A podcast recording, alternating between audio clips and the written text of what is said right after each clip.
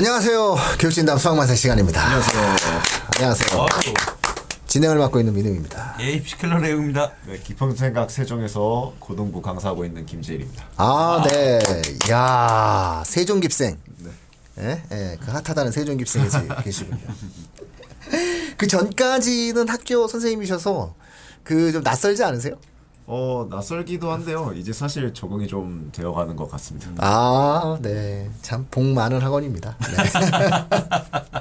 어, 그렇죠. 네. 학교 선생님인데 나중에 우리가 사회적 이슈나 이런 것이 있을 때는 한번 왜 그 안정된 직장인 학교를 네, 정리할 수밖에 없는지에 대해서도 우리가 교육학적으로도 한번 또 다뤄볼 필요는 있어요. 왜냐하면 mz 세대잖아요. 이 어, 그렇죠. 시, 시청자분들께서는 이분의 나이에 대해서 그렇죠, 그렇죠. 예. 다들 모르시는데 나이를 한번 오픈하시죠. 아직 20대죠? 아, 네. 20대 끝자락이 있습니다. 한국 나이죠. 아, 그렇죠. 심지어 만우 이게 만으로 하면 좀 더 어려집니다. 예, 매우 어려져요. 만으로 하면은 만으로 하면은 27세란 말이에요. 그러니까는 생각을 해보세요. 27세의 mz 세대가 그 어렵다는 임용고시를 뚫고 학교에서 재직을 하고 계시다가 나온 거란 말이죠. 그래서 어쨌든 그런 부분들에 대해서도 우리가 한 번쯤 다뤄볼 필요가 있겠죠. 다만 이제 저희 시청자분들께서는 이제 행운이시죠. 학교에서의 경험을 갖고 학원에서의 경험을 갖고 있는 그렇죠. 따끈따끈한 아우. 선생님이 예. 이제 수능에 대한 리뷰를 이제 해주게 되는 거죠. 혜택도 학교에서 많이 써보셨을 거예요. 아, 세트 지독하게 많이 썼었죠. 지독하게 많이 썼답니다. 아이고 이제 지독하게. 세특이 답인데 이제 예. 자 그렇다면 이제 들어가겠습니다. 자 오늘은 이제 구모의 리뷰예요. 좀 디테일하게 좀 들어가서 9월 모의 평가에 대해서 문항별로도 얘기하고 네. 1등급, 2등급, 3등급, 4등급, 5등급 등급별로도 한번 말씀 나눠 주셔야 돼요. 네 네. 그래서 마지막 파이널을 잘 정리하기 위한 방법까지 한번 부탁을 드릴게요. 예. 어, 우선은요, 이 문항별로 정리를 하기 전에 전반적인 시험의 느낌부터 말씀을 드릴게요. 어, 1등급, 그러니까 기존의 킬러 문항이 배제되지 않았던 시험에서도 1등급을 노리고 만점 가까이 노릴 수 있었던 최상위권 학생들 같은 경우에는 이 시험이 킬러 문항이 빠짐으로 인해서 굉장히 쉬워졌다, 쉬워진 게 맞고, 그러므로 인해서 만점 고득점까지 충분, 충분히 노릴 수 있는 그런 시험이었다고 생각할 수 있고요.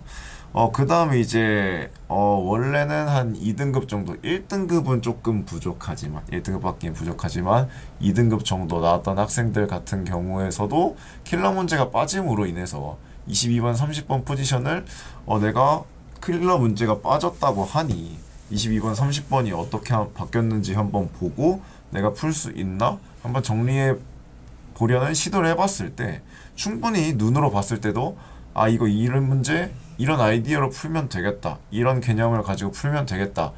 어, 시- 한번 한눈에 보였을 거고요. 실제로 풀어냈다면 충분히 고득점이 가능한 그런 상황이었을 거고. 그런데 이제 문제는 킬러 문항이 빠짐으로 인해서 변별력을 추가한 게 어디서 추가했느냐. 사전 문항 초반 중반 요쯤에서 조금 추가가 되었기 때문에 오히려 앞부분에서 어 오히려 앞부분에서 사전 문항 앞부분에서 어 내가 생각한 난이도와 이 앞부분의 난이도가 다른데 나 어떡하지 당황하시는 학생들이 가끔 계셨을 것 같아요. 그런 학생들 같은 경우에는 어 이 문제를 어떻게 풀어야 되나 시간도 많이 썼을 것이고 결과적으로 시간 배분에 실패해서 쉬워진 22번, 30번을 이제 쳐다볼 시간이 없는 이런 상황이 발생했을 경우도 있었을 것 같아서 2등급 학생들 같은 경우에는 조금 반응이 엇갈릴 수도 있었다고 생각을 하고요. 그런 다음에 이제 밑으로 3등급 정도 학생들 같은 경우에는 이제 그 학생들 같은 경우엔 킬러 문항이 배제되지 않은 살아있는 상황에서는 어차피 22번, 30번은 나는 못 푼다. 이거는 제외하고 차라리 나머지 거에 집중을 시간을 투자해서 집중해서 나머지 문제들을 맞추자라는 마인드를 가지고 있었을 텐데 이번 시험에서까지 22번, 30번은 나는 안 쳐다보겠다 라는 마인드로 접근을 했으면 22번, 30번의 난이도가 굉장히 쉬워졌음에도 어, 시도조차 안 하고 틀려버리는 이런 상황이 나오기 때문에 어, 3등급 학생들 같은 경우에는 어, 말씀드린 대로 앞에서 변별력이 조금 자전문항 초반대에서 변별력이 조금 높아졌기 때문에 그런 문제에서 당황하고 플러스 22번 30번을 못 건드린다? 이러면 조금 어, 3등급 학생들 같은 경우에는 많이 당황을 했을 것으로 예상이 되고요.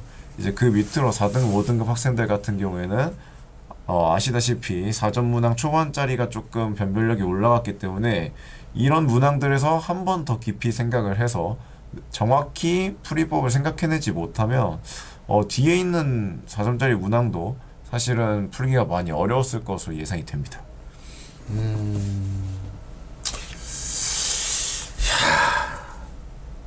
근데 만점이 다 많, 많았죠.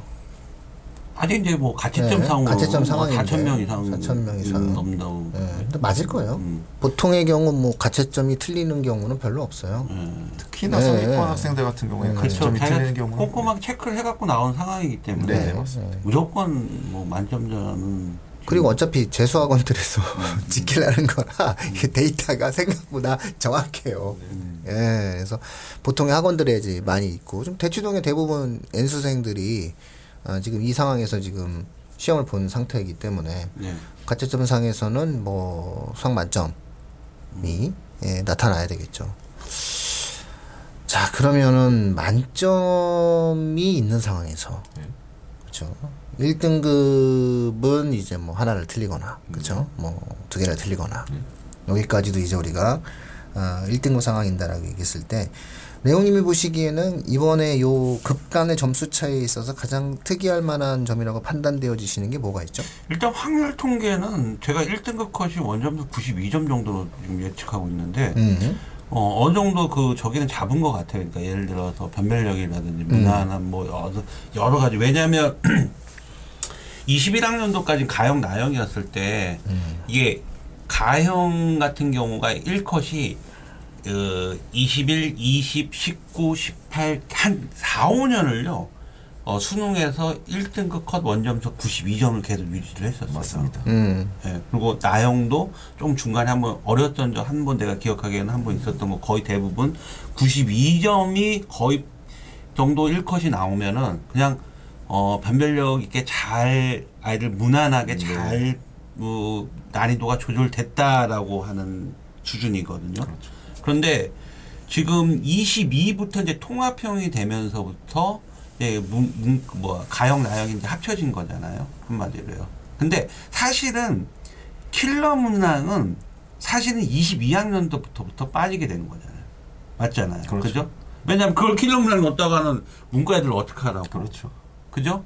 그래서 문제 어떻게 보면 이과 학생 기준으로 봤을 때는 어 굉장히 그 좀 21학년도까지 그 출제했던 기준 현상보다는 좀 어, 낮아지는 어떤 쉬워지는 형태가 됐는데 요번에 이제 공식적으로 발표 킬러 문항을 아예 배제한다라고 이런 상황에서 지금 가장 제가 걱정을 했었던 거는 사실 그 확률 통계를 선, 선택한 학생들이 좀 걱정이 됐었는데 크게 걱정은 안 했는데 근데 문제는 뭐냐면 이 1등급하고 2등급 등급 간에 점수 차이가 너무 많이 나네요. 이거. 그러니까 결과적으로 문과 학생들도 상위권 확률 통계를 선택한 학생들 중에 상위 그룹에 속한 학생들한테는 굉장히 좋은 문제였고 기회가 되는 문제였지만 올 수능에서 이 등급 간의 1등급, 2등급 차이들을 봤을 때 역시 제가 그 라이브 방송에서 하려고 했던 걸 좀 놓쳤던 부분이 뭐냐면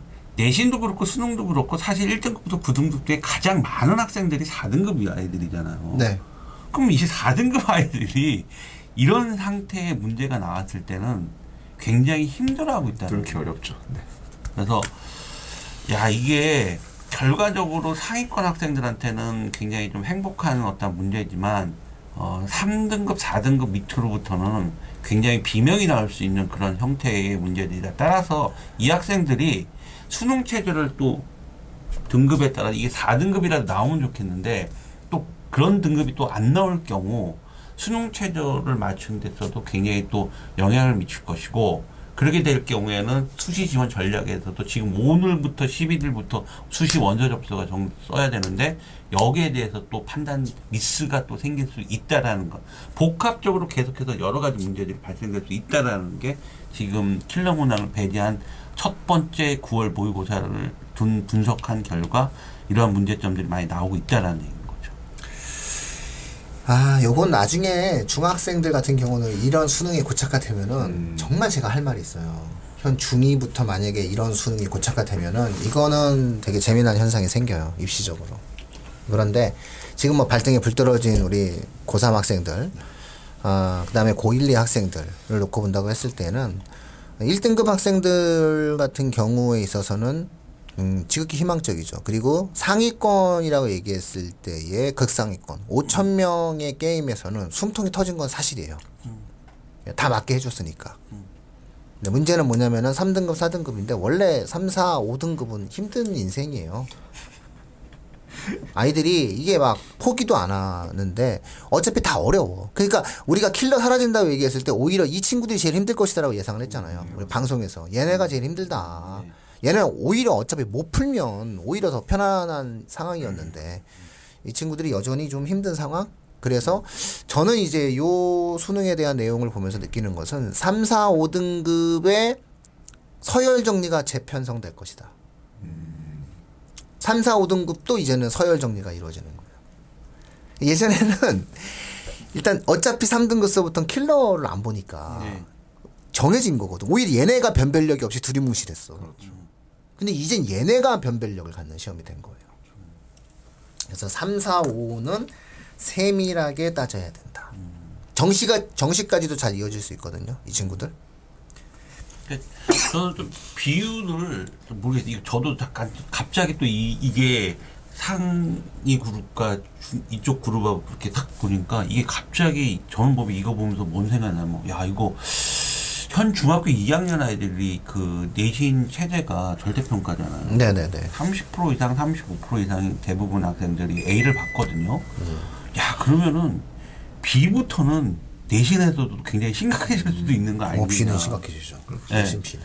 이런 데이터들 봤을 때 왜 갑자기 수 이게 수능인데 먼 얘기일 수도 있지만 현재 중학교 2학년 아이들이 어, 고등학교를 들어간 2025학년도에 내신 어, 평가 방식이 좀 달라지기 때문에 야, 이런 또 좀 모습들도 나올 수 있는 그림이 그려지겠죠. 전 이번 수능 끝나면 바로 중2 설명회 할 거예요. 이번 설 이번 수능이 끝나면 네. 그 고2 설명회를 하면 안 돼요. 네. 이번 설명회가 끝나자마자 중2 설명회를 해야 돼요. 야, 니네가 앞으로 치러될 입시의 패턴이 이거야. 라는 거죠. 자, 그래서 결국은 3, 4, 5의 재편. 요게 이제 하나의 포인트가 되는데, 그러면 3, 4, 5에서 모든 학생들의 목표는 3이잖아요. 그렇죠. 그죠? 그러면 3을 받기 위해서는 어떻게 해야 될까요? 어, 우선은 제가 이거를 시험지를 문항별로 보면서 조금 말씀을 드릴게요. 어차피 이제 저 제가 맨 처음 시험지를 딱 받아서 풀어봤을 때는 어차피 저는 이제 뭐 제가 제 입으로 이런 말씀 드리기 그렇- 그렇지만 최, 최상위권 학생들의 입장에서 풀어보는 거란 말이죠. 근데 이제 어, 어차피 당연히 못 푸는 문제 없고 시간이 얼마나 걸리고 어느 문항에서 탁탁 걸리냐를 한번 살펴봤을 때 이제 3등급이 목표인 이런 말씀하셨던 3, 4, 5등급 라인의 아이들이 조금 사전 문항에서 어떤 문항에서 조금 걸릴 수가 있느냐 이거를 제가 3등급, 4등급의 눈으로. 최대한 바라보면서 어, 네, 네, 네, 네. 네, 문항별로 살펴봤을 때 우선은 3점짜리는 제외하고 말씀을 드리면은 사전 문항의 제일 첫 번째 문항인 9번 문제가 네. 9번 문항이 그냥 겉으로 보면 전형적인 삼각함수 그래프를 사용한 문제인데 이게 제가 데리고 있는 고3 아이들 잘하는 아이들 같은 경우에도 시간이 오래 걸린 아이들이 가끔 있어요.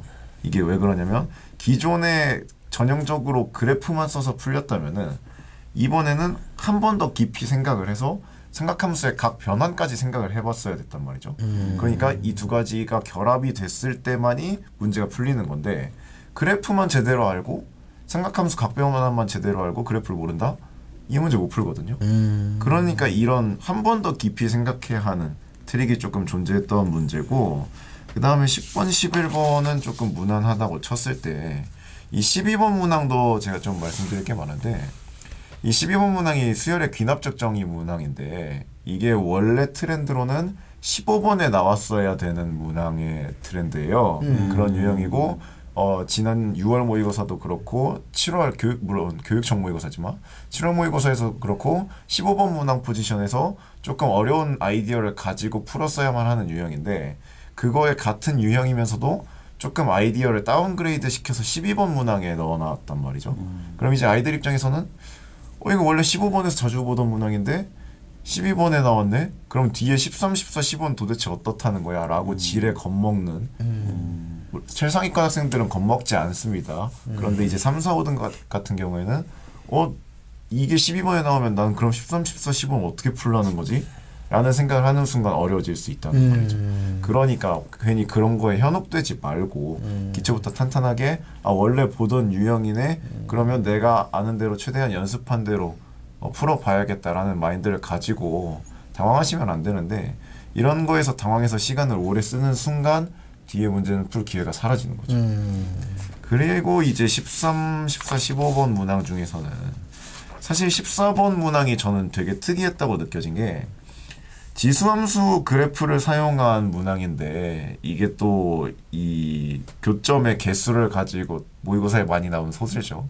교점의 개수를 가지고 풀어내는 문항인데 이 지수함수 그래프를 가지고 고난이도의 문항을 출제하는 경우가 작년까지의 평가 모의고사 기출에서는 그렇게 많이 잘 나타나진 않았어요. 그런데 제 개인적인 견해로는 13, 14, 15 중엔 14번 문항이 가장 어렵지 않았나. 그래서 지금 지수로그 함수에서 원래는 그렇게 어려운 고난이도 문항을 내지 않던 평가원이 9월 모의고사에서 킬러 문항을 배제하면서 변별력을 높일 수 있다고 판단시킨 게 바로 이 수1 1단원인 지수로그 그래프란 말이죠. 그래서 어 어차피 지수로그는 어려운 거 안 나올 거니까 많이 안 풀어볼래 라고 했던 이제 3, 4, 5등급 라인 학생들 같은 경우에는 이 문제를 받고 당황하실 수밖에 없었을 거예요.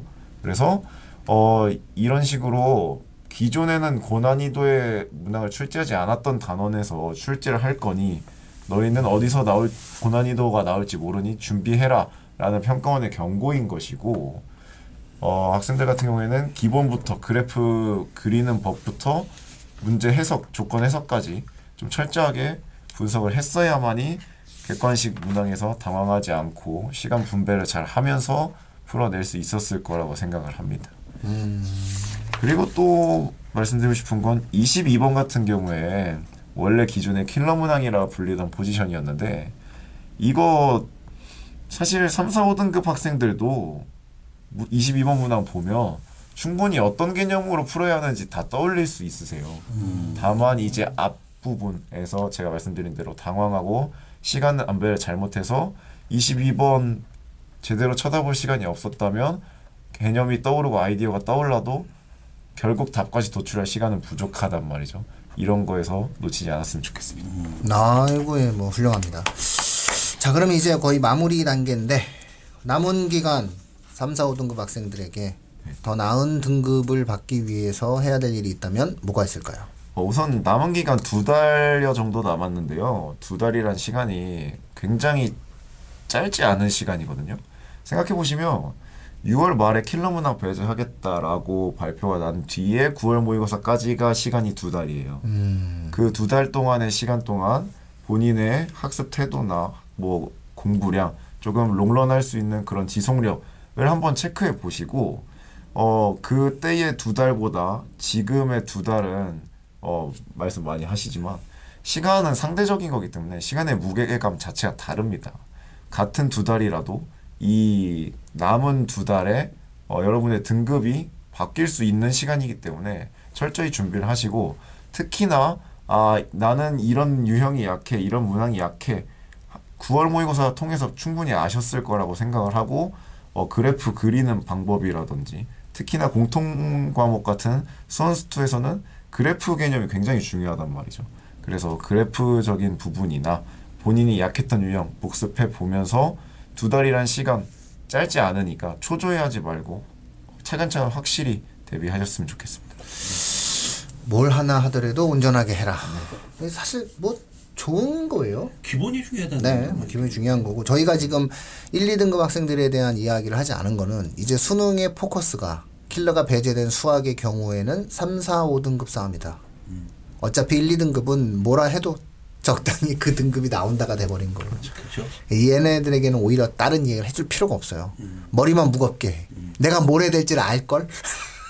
그렇지 않을까요? 그렇죠. 예, 그래서 본인이 지금 뭘 해야 될지를 알고 있기 때문에 오히려 그들에게 힘을 주는 그런 말을 좀 해주셨으면 좋겠고 팁이다. 뭔가 우리가 조언을 한다 라고 하는 것은 3, 4, 5등급 학생들의 게임이 이제 정교해졌다. 맞아요. 그러니까 네가 예전에 3등급이었다고 계속 3등급이 아니고 네가 5등급이었다고 해서 수능에서 5등급 받으라는 법이 없다.